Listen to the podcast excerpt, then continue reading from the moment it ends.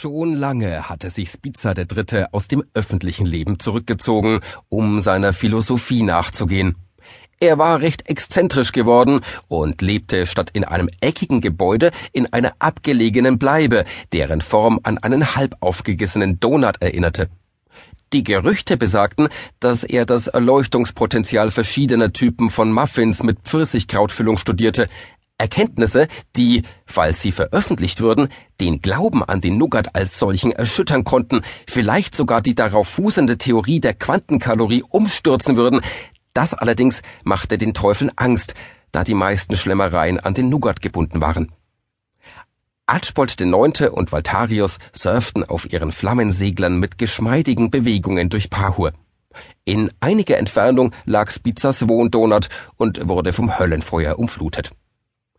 Als sie sich noch weiter näherten, konnten sie vor dem Eingang zwei rote Teufel erkennen, die eine dreieckige rote Kappe trugen, zum Zeichen dafür, dass sie zur Intiminquisition gehörten. Die pyramidenförmige Kappe diente auch zur wortlosen Übermittlung bestimmter Botschaften. Sah man von vorne die Hypotenuse der Kappe, so signalisierte das irre Gewaltbereitschaft. War aber die Kathete vorn, dann waren die Teufel bereit, sich Gnadeerbettelungen anzuhören. War die Spitze vorn, dann bedeutete das, dass der Hut falsch aufgesetzt war, man also zwangsläufig einen Idioten mit womöglich noch irrerer Gewaltbereitschaft vor sich hatte, der vielleicht sogar im unbeherrschten Rausch zu einer guten Tat fähig wäre. Hallo Jungs, was geht ab? rief Valtarius freundlich, als er und Archbold der Neunte mit den Flammengleitern an einem kleinen Steg anlegten.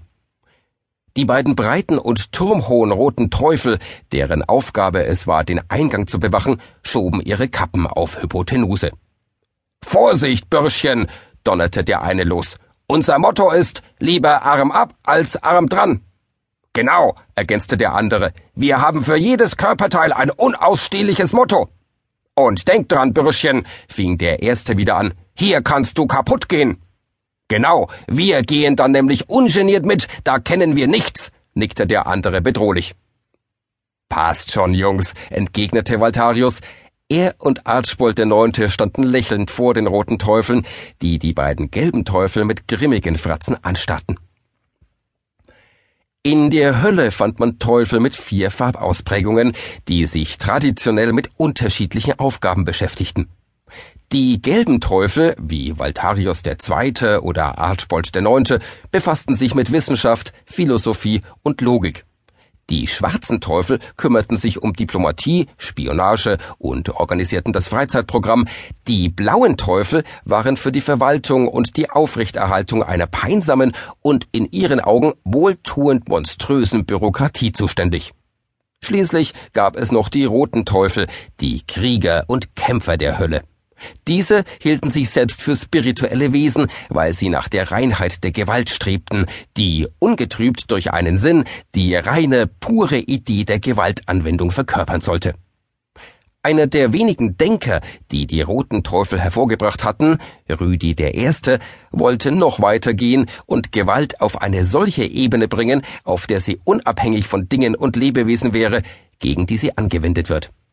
Er meditierte mit einer unglaublichen Brutalität und galt als Vorbild vieler roter Teufel.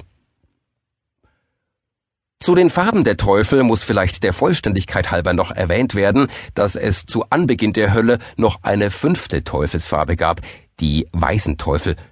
Niemand weiß, was aus ihnen geworden ist.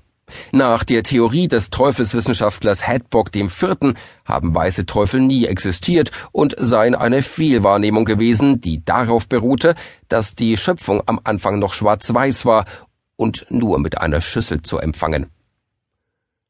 Wir werden von Borfler dem Sechsten erwartet, bemerkte Archbold der Neunte.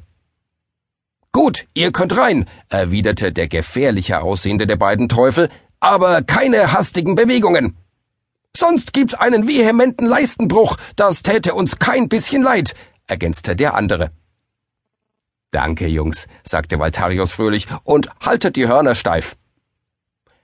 Die beiden Detektive betraten über einen kleinen vorgebauten Steg das Haus von Spiza dem Dritten.